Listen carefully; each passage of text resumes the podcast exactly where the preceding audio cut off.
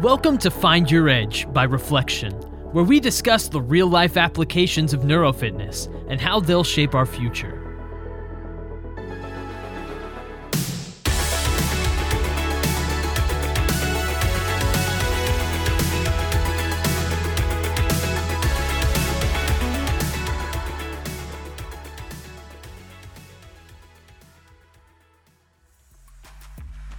Do athletes have a sixth sense when it comes to anticipating a, penalty kick or deciphering whether to swing at an iffy strike zone pitch?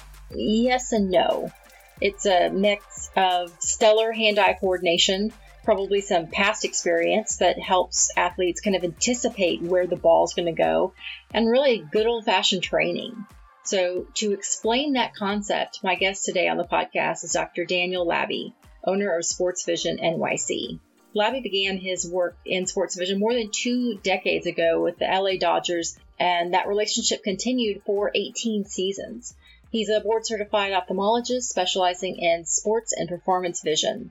His work includes understanding the role of vision in sports and how those, in terms of evaluation, can help correct and enhance sports behavior. Daniel, welcome to the show. Thank you. Glad to be here. So before we dive into kind of answering my sixth sense kind of hypothetical question, let me ask you, how did you become interested in eye hand visual motor reaction time as it relates to vision? Well, it all started uh, years back, about 30 years ago, when I was doing my my fellowship in uh, Los Angeles, and the uh, the Dodgers were interested in what they could use in terms of vision to help them perform better and, and, and get to where they are where they are now kind of fell into a, a project that had to do with the people that are working in pediatric ophthalmology because what's important to sports is also important to kids' vision. And that started the process of exploring why, what is there about vision that's important? What is there about vision that can impact performance? It went from simple visual things like how do you how well do you see to the, these more complex things of, of eye hand coordination. And so along the way, you founded Sports Vision NYC. Tell me kind of how that came about. Well, what we found was uh, with the Dodgers, our work went year after year, and we tested more players, and we gave feedback, and we corrected things, and uh, the team seemed to be appreciative of that and interested in that, and other teams heard about it, and play, and the front office people moved around to different different teams, and the number of teams grew and grew and grew, so that it became uh, eventually a large part of my clinical practice, and now actually is the largest part of my clinical practice of taking care of patients is actually taking care of athletes. So back to this idea of an athlete's kind of sixth sense. I mean, it's not a sense as much as it's a very coordinated event between um, our body's visual cues and, and motor systems. So I, guess will you take us quickly back to biology class and kind of explain what's happening in an elite athlete's body. And let's use baseball as an example. Like when he steps up to the bat and he sees that pitch coming to him, what are some of those processes happening inside of their minds and bodies that pertain to what sports vision does? That's a great question because one of the, the fundamental points we try to make is that every sport has a different constellation of visual skills needed to, to perform optimally. And so even though baseball has been termed the most difficult thing to do in all sports, hitting hitting a baseball, other sports such as basketball or soccer, football, all require some overlapping but many different visual skills. For example, we did some work with the U.S. Olympic team prior to the Beijing Games in 2008, and we wrote a paper and published it uh, about the visual skills of many of those different sports. And what we found was when people ask us who has the best vision, we really can't say because every sport has a different requirement. The boxers don't have such sharp vision as the archers do, but the boxers have really good depth perception compared to the archers who don't need any depth perception because their target is totally flat. And so the key thing to understand is each sport is different. Now, baseball being the, one of the most difficult sports visually, to perform really tweaks our interest because that's where we can uh, make the most impact, I think. Not to say that we can't have other sports, but baseball is unique. And in baseball, we think about uh, what we constructed as a vision pyramid. And just like the pyramids in Egypt and in South America, that they're only as strong as their base is. And if their base is built well, they can build level on top of level all the way up to a very tall pyramid. And the bottom line of that vision pyramid in baseball has to do with how well do you actually see, your sharpness of vision and your ability to detect contrast. In other words, how, how light or how dark a target has to be against a background for you to still be able to see it. And as we build that pyramid up, we go from the visual functions into more neurologic functions because really, truthfully, our eyes are just a camera. Our brain is what takes that image and actually uses it to make a decision, to bring in memory, to bring in training, to decide if you're going to make a motor action, in this case, swing or not. And then you have to tie in that motor action with visual information, another level in the pyramid. And if each of those levels are optimal, you'll get to the top of the pyramid, and let's say you'll be the, the most valuable player of baseball that year. I'm curious. So you, I have identified, I guess, different levels of vision that are needed for various sports. The other example I uh, referenced in the open was in in soccer when a keeper is waiting for a penalty kick to come to come their way. That seems like an impossible reaction time to be able to see where the ball is going, which direction, and then be able to tell your body to move in the right direction. How does that work? Yeah, absolutely. And, and, just like the, the goalkeeper and just like the batter, you've seen batters swing at pitches and look ridiculous that they're swinging totally the wrong place. You've seen goalkeepers make a movement in one direction and the ball goes 180 degrees in the opposite direction.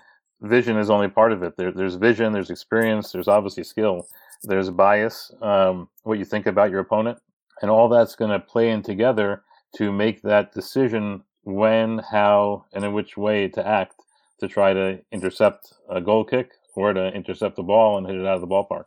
This type of coordination, I mean, one, it can be measured, and then can it be trained?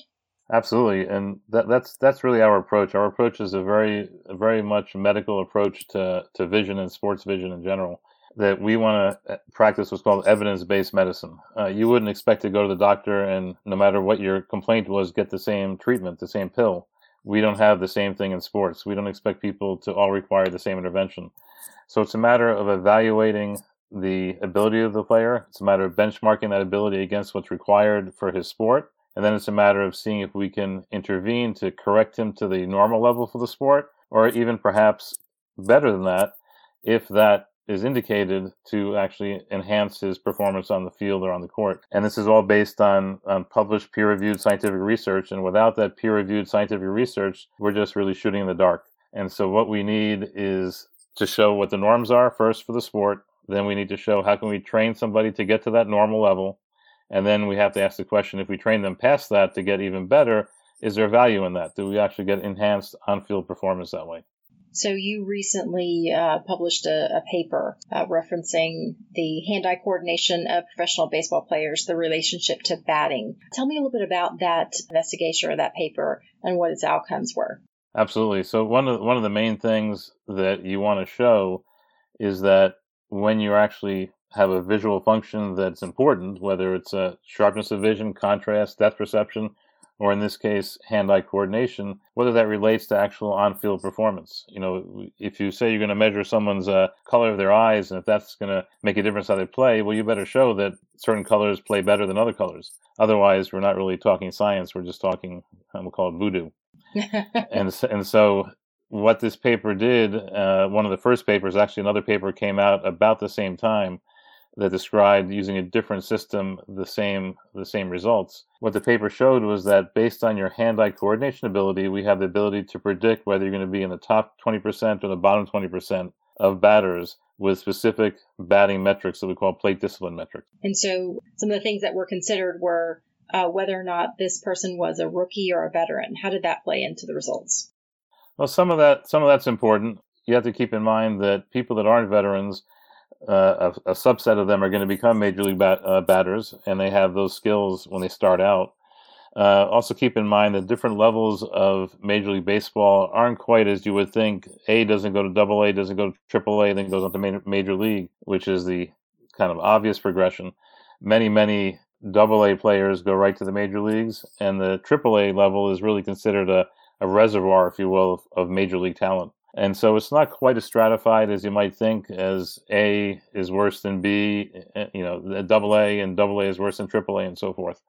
Uh, it's a little bit more mixed up than that. But what we did find was that certainly people in the major league levels tended to perform better than people in the minor league levels, especially if you compare it to the low minor league levels. I'm reminded of the book and movie Moneyball, where they were able to identify players that wouldn't necessarily roll off the tongue and wouldn't be household names, but on paper, uh, per the analytics, were very valuable. Uh, is that the same thing here, where there could have been players in the, the very lowest leagues that could be performing on par or even better than someone in the major league? Well, remember that the, the major league pitching is different than the minor league pitching, um, and there is some progression on the on the pitching side of things as well. Uh, but we we've seen there are many examples of double A players who start out and skip right up to the to the major leagues. Uh, there's players that even a couple come to mind now that that that before they're even signed, you know they're going to be major league players just because you've seen them in college and, and, and after that. And so those people go straight through. But these visual skills and the hand-eye coordination, for example, uh, give the ability to a team to focus their resources a little bit more on which players uh, have the better chance of moving forward. Uh, allows them to focus their resources to draft players you know that are more useful. In general, only about five percent of minor league players make it to the major league level. That means a 95% attrition rate. So if you can make a small movement of that needle, a la Moneyball, to make instead of 5, 7, 10% success rate of choosing players to make to the major leagues, you've made a major contribution to your, your team, your team's effort to have a well-stocked major league team. Well, we're talking about athletes at the very highest level of athleticism. But what are some of the lessons or the takeaways that we can grasp for an everyday sense for, you know, either youth athletes or people that are just amateur athletes, kind of weekend warriors. Uh, what are some, I guess, some takeaways or some information that they should have they may find interesting about sports vision? Well, as I mentioned before, every sport has a different spectrum of requirements, and um, there's there's recent recent uh, writings and books about the 10,000 10, hour rule and about not not deciding too early about what sport you want to play and so forth. Uh, one of the things that may help someone decide where to put their their eggs in which basket, if you will, of which sport, might be some of these vision uh, tests, these hand eye coordination tests. More and more publications come out uh, every year about the visual requirements of different sports. And if someone matches their their abilities to that sport, they may find that they have a leg above other people that may not have those abilities for them to move forward. And in general, if you're you're better at a sport, you enjoy it more, you move forward faster, you move forward further, and that then becomes something that is beneficial. As a professional in ophthalmology and, and a medical professional, uh, what can you tell us that, that you're seeing on the horizon in terms of technology and, new approaches, new thought processes that's going to surprise us or we'll find interesting? Yeah, that's a great question. You know, thinking about uh, when I started in this field, 1992, to where we are today, it's it's amazing how how technology, how mathematics, statistics, how interest has has really logarithmically increased over the that period. Uh, and when there's more interest, there's more people working in the area, and there's then more available interventions and testing paradigms that I can use to help to apply to the right conditions for the right players. We talked a little bit about Moneyball and about that the, the idea of analytics and the ability to easily review large databases. You know, we, we, we test probably around a thousand professional baseball players every spring during spring training, and that's a large number of, of, of data points. Uh, our papers are published into three to 500 um, individual unique subjects. So we're talking about large numbers, so we need the software, we need the analytical ability to look at those databases, and things that were much harder computationally 30 years ago now become much simpler. And so, from that aspect, that makes my life easier. But for the athlete's perspective, there's lots of uh, different directions that people are using, whether it's uh, external brain stimulation, for example, to improve vision, to improve motor coordination, uh, reaction time, strength. There's commercially available devices on the market that can do that. To having the ability to wear a very small pair of glasses, just like a normal pair of glasses, but to know from those glasses what someone's looking at when they're on the field or on the court there was a great video on, on YouTube about Ronaldo, what he's looking at when he's trying to keep the ball away from defender, and what the defender is looking at, and the difference is, is, is amazing in that skill, ability, and what, what he's actually doing. So that device has been very helpful to us. Um, software packages that people have put together to enhance reaction times, coordination, anticipation, planning, motor planning, decision making. All these things add together to really elevate, available to everybody, but to elevate the, the play and to really make it very exciting to be a part of this field in, in this time. These glasses you're talking about, are these Tony Stark's glasses? uh, a couple of companies make them. Uh, Apple just bought one of the companies completely because I think they're going to put that into their system. And there are a couple other companies that are out there doing them. All right, then. Well, uh, really fascinating stuff. I think uh, it'll be interesting to watch this develop and see how this is being used uh, both behind the scenes and as it becomes more prevalent in sports and other capacities too. So, Daniel, thank you so much for joining me. My pleasure.